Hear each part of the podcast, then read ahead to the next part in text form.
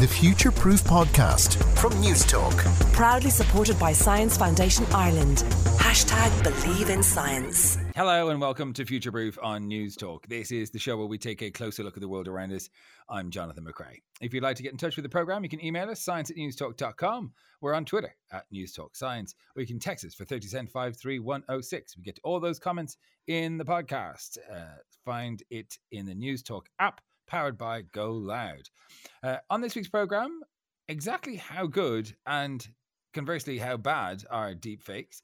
First, though, it's time to look back at the week's science news as we do every week. Joining us uh, via the internet is Dr. Ruth Freeman from Science Foundation Ireland and from UCD, Dr. Shane Bergin. You're both very welcome. Our first story.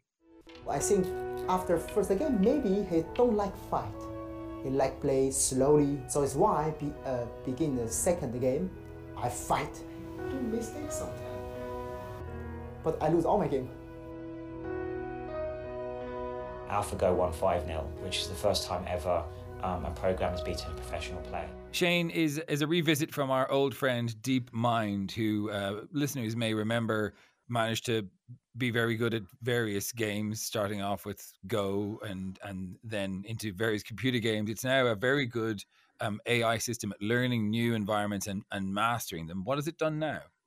Yeah, um, DeepMind always makes me think of a Bond villain for some reason, but but it's yeah, not. It's uh, this it's is a evil name. it's part of, of, of Google, um, and uh, they yeah they have been working on games. They've also been uh, being able to help with weather forecasts and disease treatments. But a paper published just this week in Nature has shown that uh, DeepMind has teamed up with uh, mathematicians in order to offer them new insights into old problems and indeed to solve some of those problems. Um, and uh, it's it's incredible. What it's offering is a new tool. Uh, and one of the mathematicians involved had this great line uh, in, in the newspaper I read, and it said, One might imagine that the work of a mathematician is rather dry and formulaic. In reality, it's completely different. Mathematicians inhabit a world of rich imagination, heuristics, and intuition. And I think that last part is the interesting bit. They need mm. somewhere to start with these problems. They need a they need like a, a, a solid ground from which they can apply all of their capacity and tools. And that's what um, DeepMind is providing here. It's been able to look at really complex uh, systems and to look for patterns at a speed that that humans wouldn't be able to do on their own. And and from that, it it suggests to the mathematicians places to start to solve problems. And they looked at two particular problems, and they were done by two different mathematicians in this paper. One is on something called representation theory, and um, they, they helped here to discover a new formula for a previously unsolved conjecture, which is like a hypothesis, but for maths. And the second is around the structure of knots, which I always think, like, you know, imagine if you thought you were going to spend your career working on knots. And then I started to think about, well, why would they do that? And of course, mathematicians use these rather abstract ideas uh, as, as simplified versions of reality. So, and that can be applied to more complex things and like protein folding, for example. So, yeah. um, yeah, these folded proteins are really important in, in terms of figuring out how drugs are going to work and how um, molecules uh, interact with our, our body. Um, uh, folded proteins can be a problem in, in certain diseases like uh, mad cow's disease. Uh, and so um, while, you know, it seems a bit uh, like a waste of time when you hear that physicists have figured out how a ponytail bobs when you jog. Actually, the mathematics behind it uh, really important for for modeling other quirky systems um, that, that have similar characteristics. Yeah, um, absolutely. And, you need to start with first principles and simplicity before you can add complexity, and that that's what they're doing here. Um, and this is but, only the first of many papers they're saying uh, from this uh, use of DeepMind. But one of the things I thought was really interesting, Shane, is that um, when DeepMind first spouted out um, some answers to to one of these problems, they were sort of dismissed as being wrong because it didn't make any sense. And that thing that you said, that intuition, sometimes you need to go against your intuition. It seems that DeepMind suggested something that was counterintuitive, but actually correct when it came to solving this problem, which which shows the power of AI um, and unbiased thinking if you can get it into into AI. Yeah, uh, of course, we do it to be careful because we know that artificial intelligence can be biased because, particularly around things when it comes to people, whoever's programming it, whoever's writing the algorithm, can apply all their biases to it. Um, I think what's interesting though is an analogy I heard from Met Éireann. Uh, Liz Walsh told me once that having all of the data from your apps and from your your various sources is part of the puzzle but you do need to be a meteorologist to predict the weather and it's your expertise at the end that sense of being able to sniff out what to follow and what not and to know when it works and when it doesn't work that's where the human skill comes in. Right well our second story has to do with regenerative medicine that's right, Jonathan. I mean, scientists, and we've covered a lot in the show, have been working for years to come up with new ways to repair damaged organs. And really, the holy grail would be for organs to be able to repair themselves or regrow in situ with the patient's own cells. Uh, so, to try and do this, what scientists have done is to try and mimic the kind of network of proteins and other molecules that surround and sort of support the cells and tissues in the body it's sort of like a soup that sits around the cells in our bodies. It's called an extracellular matrix, and it's really important because it helps cells attach to each other and communicate with nearby cells.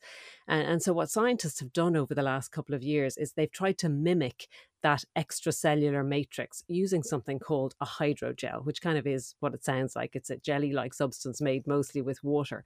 But that hydrogel provides a kind of support and a scaffold that can go onto a damaged organ and sort of provide a structure that the cells can grow back in place. So um, talked about these a, a, bit. What happens if you've got damaged tissue, say, for example, from a heart attack or or, or something um, where the, the tissue hasn't got oxygen and, and the tissue's actually died? If we if we put this hydrogel in place, what happens to that damaged tissue? And, and if it's just surrounded by this hydrogel, does it just start growing again? Well, the, purpose of the hydrogel is sort of to provide this structure to actually get live cells to to start growing again or to move into the area and actually repair the injured organs. So that actually comes to the properties of what this what, what kind of properties does this material have to have? It has to be full of holes. It has to be porous in the right way with the right size holes so that it, it allows cells to enter the area, grow, and communicate with each other to actually make tissue, not just individual cells. But mm. it also needs to be incredibly strong. Um, and just to talk from it, hydrogels are, are made of long chain shaped molecules, which we call polymers. And if you think about these chains in this gel, they link together and, and they provide this mechanical strength by tangling all together and sticking together. So it's a bit like a bundle of tangled spaghetti all stuck together.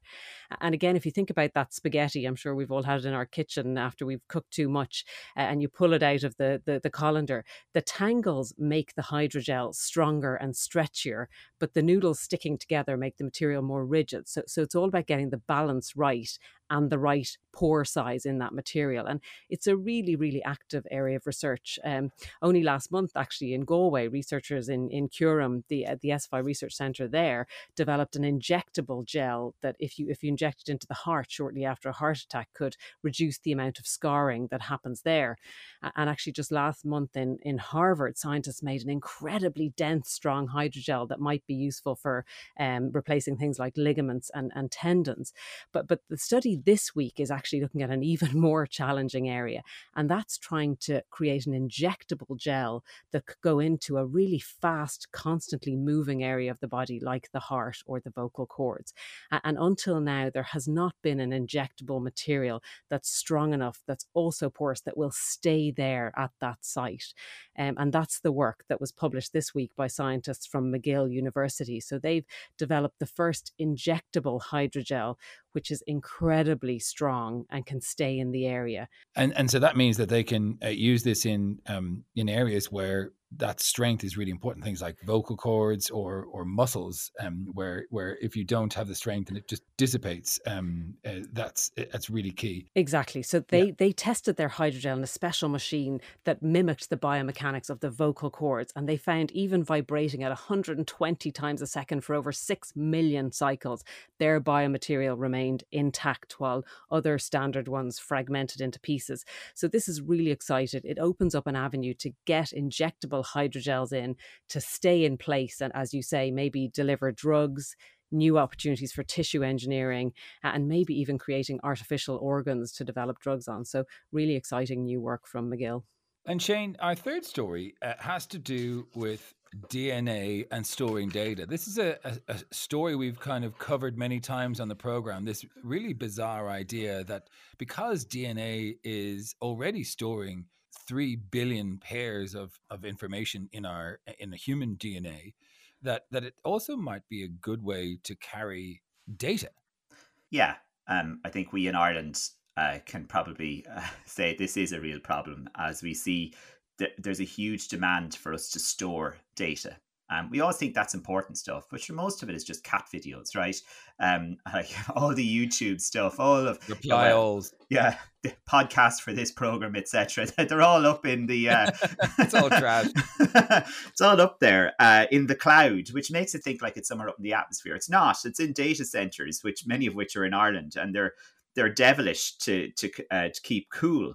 Um, they all rely on using a rather sort of primitive technology to store data, right? A magnetic tape, um, and we know that um, the demand for um, for that sort of material, which is silicon based, is going to far exceed uh, exceed supply very soon. 2040, Nature predicts. So we need a better way to store data that needs to be smaller in size, less energy demanding, and it needs to crucially be stable, right? Because people in a thousand years' time will want to listen back to future proof. Um, and so the holy grail here is DNA. Uh, because it is uh, um, it is the most uh, beautiful data storage system that uh, we could imagine, and, and, nature has imagined it or has dreamt it up, and it relies on the bases that are in DNA, the A, G, C, and T, and they can be used. Um, they can be um, it can be written uh, to mimic the zeros and ones that we have in our traditional data storage. Uh, technology. And that's what Microsoft and the University of Washington have done and have published. And whilst it's this is not the very first story of its type, what they've shown here is that they've been able to to write the code at a speed. So if you're writing uh, something on your computer and then you want to store it, you don't want to wait three days for your file to save. That has to happen relatively quickly and it has to go up into the cloud quickly. So yeah. the speed at which it's written is important. And that's what uh, the new thing is in this story. It's the capacity for them to write um, the, the stored data really, really quickly. Um, it is, if this can work, and, and they do say this is like not going to be around next year, but if this can work, that would mean no more data centers in the in the way that we know them. Um, it would it would be a quantum leap. If you that's a bad analogy for any physicist to give. It would be a massive leap forward in data storage. Fascinating stuff, Dr. Ruth Freeman and Dr. Shane Bergin. Thanks very much. Your thoughts on that, please? You can text us 53106 or you can email us science at newstalk.com. Up next, the good, the bad, and the ugly of deep fakes. This is Future Proof on News Talk. I'm Jonathan McCrea. If you want to contact us on the show, you can email us science at newstalk.com or you can tweet us. We're at Newstalk Science. Now, when we're online, it can be hard to separate fact from fiction. This is perhaps no more acutely apparent than with deep fakes. One of the key effects of deep fakes in society is that it skews what is believable. We lose the ability to differentiate between authentic and fabricated news and content. So, just how problematic are deepfakes and where do they begin? Well, Michael Grothaus is a novelist, journalist, and author of Trust No One Inside the World of Deep Fakes. He joins me now. Uh, welcome to the program, Michael. Maybe start off by explaining what deep fakes are, if you don't mind for us. Yeah, hi. Thank you for having me. Um, so, a deep fake is uh, any kind of media. Usually, it is video, but it can also be audio um, or a combination of both but it's any kind of media that has been manipulated by artificial intelligence to um, make somebody appear that they're doing something or saying something that they never actually did or said. So, um, give us some high profile examples of what you're talking about. Sure. So, um, you know, the eh, the examples probably a lot of people are going to be familiar with. If you've ever logged into onto YouTube and you've seen um, maybe a video of Tom Cruise playing Iron Man in a Marvel movie, which hmm. was, of course, p- played by Robert Downey Jr., or if you've seen Nicolas Cage, you know, uh, inserted into the Willy Wonka movie. those are deep fakes. So what what somebody has done is they've used used software um, and the artificial intelligence built into that software takes one person's face and inserts it over another person's face in the video. But those those uh, those kind of fun celebrity deep fakes, uh, they're called fan casts. Those are the deep fakes that most people are familiar with, and and those are relatively harmless. The the earlier deepfakes, if I remember correctly, were were a little bit crude because it was the idea of taking a bit of someone's face as it was and pasting it into uh, the the skull of somebody uh, else. Um, that technique and the the technique of sophistication when it comes to developing um, deepfakes that's that's changed completely now, right? The ability to recreate videos um, that that that move and are very lifelike has has really advanced quite some bit. Absolutely. And that's why deepfakes are so scary because now, and again, this is artificial intelligence. Even though a, a human needs to use the application, you know, um, they tell, they say, I want Tom Cruise's face over Robert Downey Jr.'s. You know, the, the AI does all the heavy lifting. And, and why these deepfakes are so convincing is it just doesn't paste the face of Tom Cruise from, let's say, a Mission Impossible movie over Robert Downey Jr. What it actually does is re- recreate Tom Cruise's face on top of Robert Downey Jr.'s, but it keeps Robert Downey Jr.'s expressions and movements in the face. So it actually does look, you know, 100% authentic.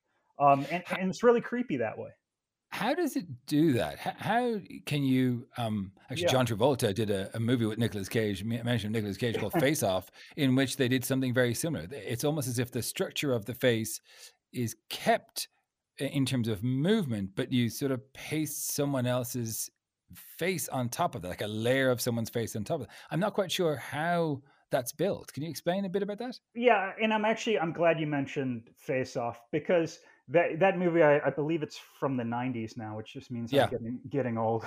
But um, so in face off they they swapped their faces using traditional cgi techniques. So you know they you know they basically cut and paste somebody's face and then altered it using computer graphics. That is um, technically not a deep fake because it was not created with artificial intelligence. The, in, in able to, in order to do that in face off they needed a team of incredibly skilled graphic artists, you know, people mm. proficient in computer animation. The reason deepfakes are so powerful is because you don't need any artistic skill to create one because the AI is doing that. And how the AI creates a deepfake is first, let's say I wanted to deepfake you into uh, a video of, um, I don't know, let's say uh, vaccine. Yeah, yeah, good one. Yeah. So so what what if I want to deep fake you into that video? First, what I'm going to do is get a few thousand images of your face. Then I'm going to and and those are going to be different image files. You know, each each um, image is a different photograph. Basically, I'm going to give those photographs of you to the deepfake software, and I'm going to say, hey. Uh, study these photographs and then start recreating his face in this video. And that's what the deepfake software does. Um, it studies the photographs of you. It, it starts creating fake faces of you right away. And at first, those faces aren't going to be really convincing. They're not going to look much like you. But the more the artificial intelligence studies the photos, the better it gets at creating an authentic looking face of you. And then it has no problem mapping your face onto another person, but keeping that person's expressions. So again, this is this is, you know, how it's different than, you know, face off and, and computer graphics uh, that we've seen in Hollywood movies for years. It, there's no artistry or human hand in, involved. It's literally the artificial intelligence learning what you look like and then being able to recreate it. So you said, you know, celebrity face swapping is is a mostly benign use. What are the malign or malignant uses of this sort of technology? Uh, so overwhelmingly, the the bad uses of deepfake technology now is to create non consensual pornography of people. Um, and this is where you take somebody's face and you insert it over the face of an actress in a pornographic video. And this started with uh, celebrities. So when people would download deepfake software, you know, they would have a favorite celebrity, um, you know, their crush, you know, uh, let's say it's Scarlett Johansson. So they would tell the deepfake software, hey, look at these images of Scarlett Johansson uh, learn how to recreate her face and put her face into this pornographic video. And as soon as um, people started doing this, this happened in around 2017, websites exploded online just with communities dedicated to me- people making deep fake, fake celebrity porn. Are there deep fakers that have reputations in the same way as hackers have? Are there pseudonyms out there, and, and are, are, they willing to do anything? I mean, did you get to to speak to anyone? I mean, could, could I hire them to do a deep fake to take down my political opponent, for example? you know, in these deepfake forums that uh, deepfakers hang out in, and you know, they trade tips and everything like that on how to make better deepfakes. Um, and, and it should be noted that these forms aren't only for making pornographic deepfakes. Deepfakers who make you know those fun fan cast deepfakes on YouTube hang out there too.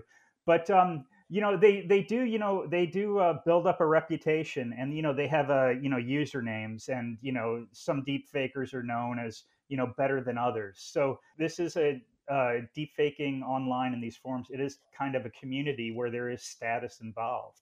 Now, now for me personally, I've spoken to several um, deep fakers who make fake celebrity porn, and also deep fakers who make you know the fun fan cast videos we watch on YouTube, and even the deep fakers that make fake celebrity porn.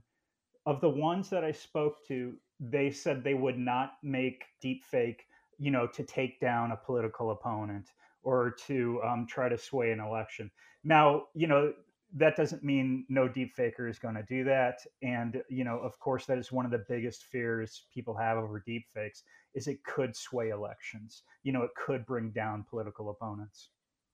You actually asked one of these deep fakers to make a video of yourself. Um, is that mm-hmm. possible? Can we see that online? Is it possible to see? No, um, so I deleted the deepfake after after he made it of me. Um, and and I, and I should note, you know that you know that was a, a privilege I had. That you know people that are deepfaked into porn, they don't get that privilege. They don't say, "Hey, delete yeah. this."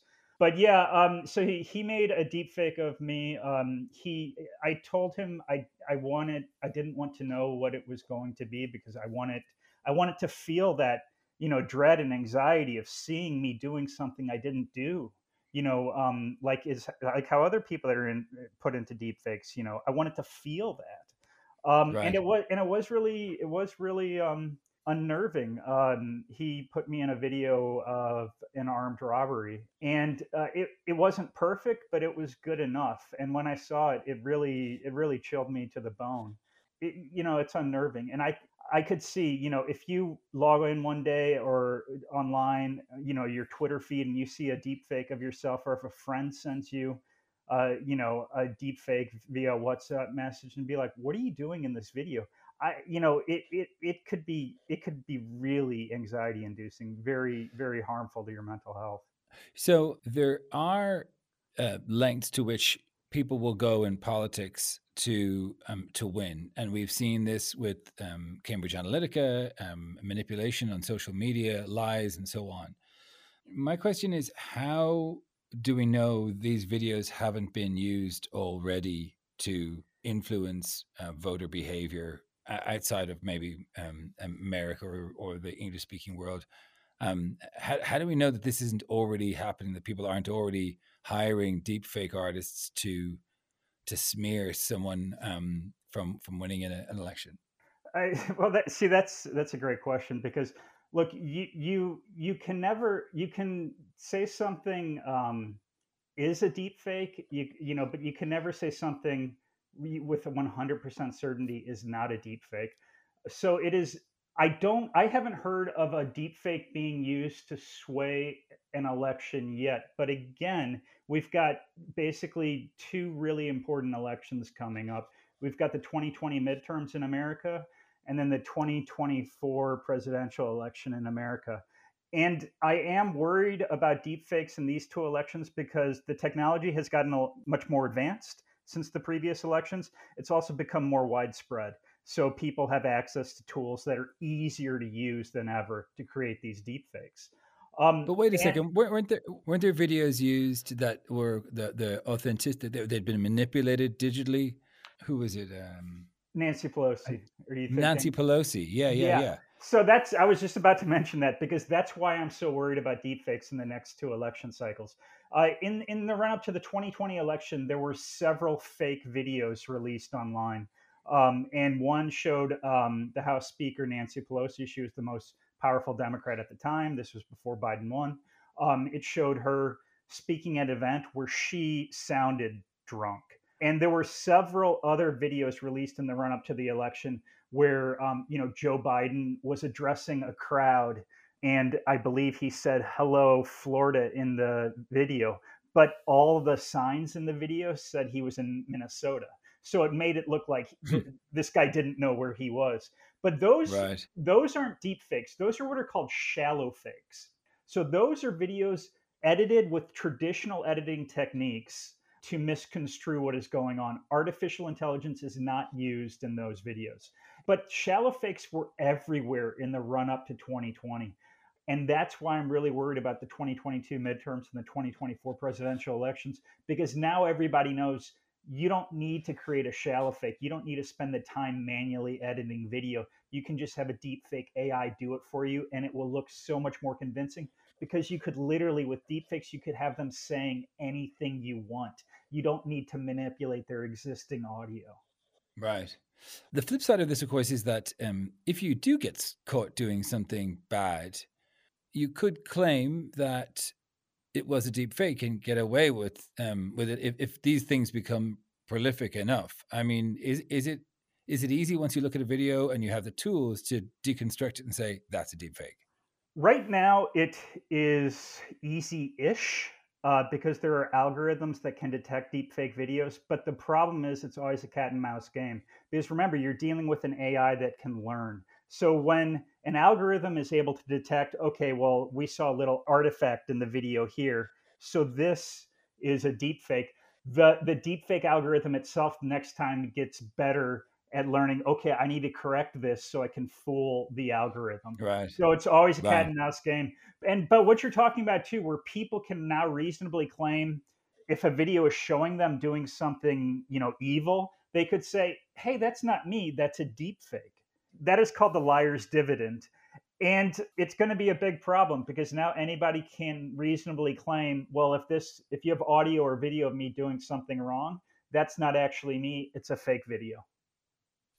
Wow. Um, I mean, I, I had heard about these and we've talked about them on the show. Actually, one of the winners of the BT Young Science uh, exhibition, which is a, a huge science fair here in Ireland, he won a prize for creating an algorithm that was able to detect deep fakes with one tenth the amount of uh, processing power. Um, it just goes to show that this um, this is a very real problem that that, people are, are taking very seriously. The book is called Trust No One. The author is Michael Grothaus. Michael, thanks for your time. Thank you so much. You can see some of those deep fakes, not the adult ones, up on our Twitter site. It's twitter.com forward slash news talk science. It's kind of crazy to think that we're at a stage now where you could literally create any reality on, in, in a in a movie, in a clip, and it be convincing. Um, Aidan McKelvey, producer of the program, joins me to go through uh, your comments from last week. Uh, but before we do, Aidan, like um, th- there was this st- story. I don't know if you heard about two years ago.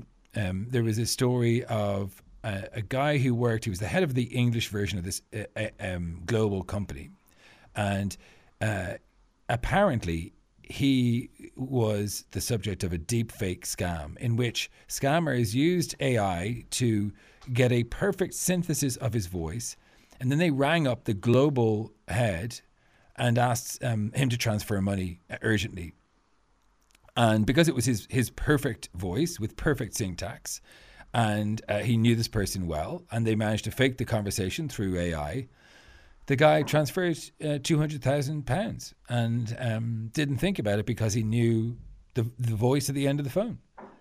Like that's that's just with voice, and obviously voice is easier to do. But like it's not far until we'll be watching clips, and we we it'll, we need to go and verify. Is this true? Did this really happen?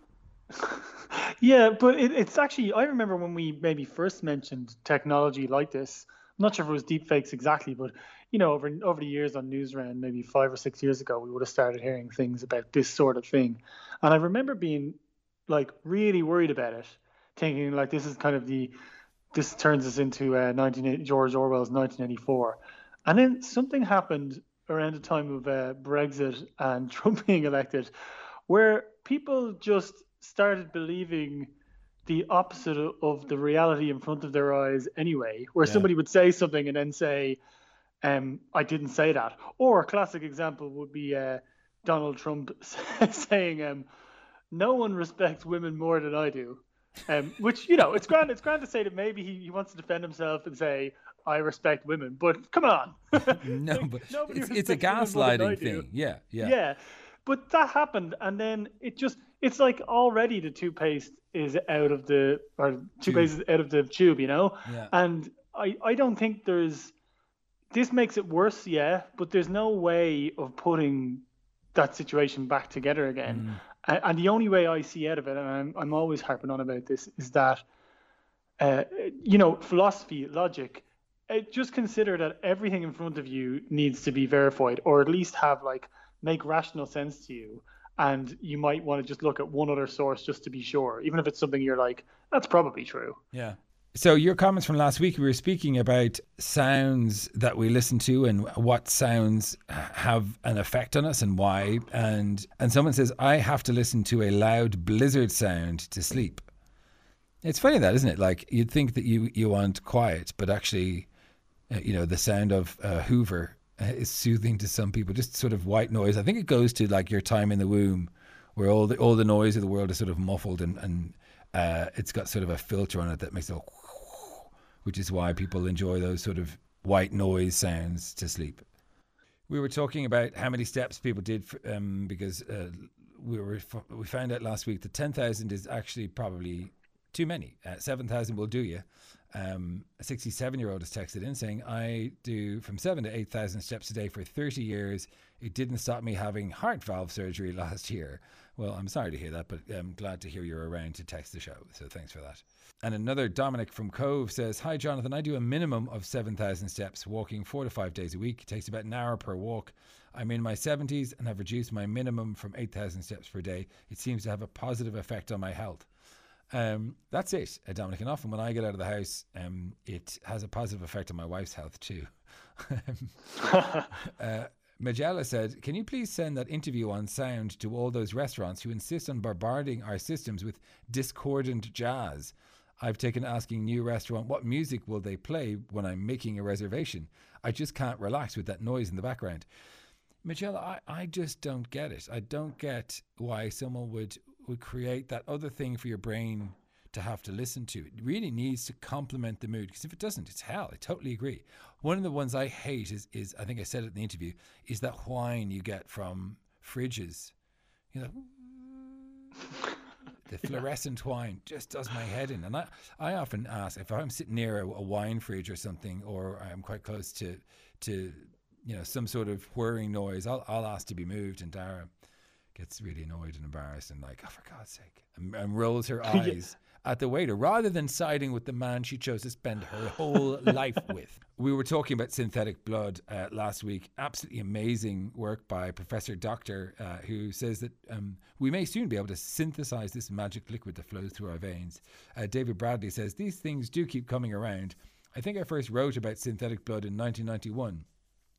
Yeah, but like that doesn't give you like I'm sure people thought of it before you, David. This guy's actually making it. Like, but but I suppose there is a circle of news and ideas. Uh, I'll give you that. But um, I don't. You don't get too much credit. Too much credit for for writing about it, no matter how long ago it was.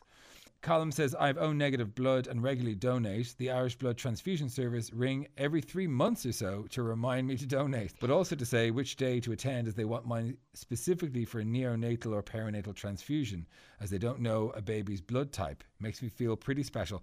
Well, Colm, you know what? That is a proper service you do to the world. I would say you don't have to tip anyone else. You know, like if you're going to a restaurant, don't feel like you have to tip. You've done your service to humanity is done in that one thing, right? And I'm just I'm laughing at the and now you've completed your worst customer ever. I, will tell you, man. You were, you were I, tell you one thing I do is I feel bad by the time that the the mints come. I feel bad and I tip good. And and if you've ever been served, if you ever served me in a restaurant, you will know I tip well. That's it, I, I suppose, for this week's um, Future Proof, is there anything else? No, no, I think you've done Yeah, quite enough damage. Thank you for listening to this week's program. A producer Aidan McKelvey, Simon Keane, Garrett Mahal, JJ Clark, and Jojo Cardozo on sound. Round out a fantastic production team. I think you'll agree. That's it for for this um, week's episode. In the meantime, stay curious.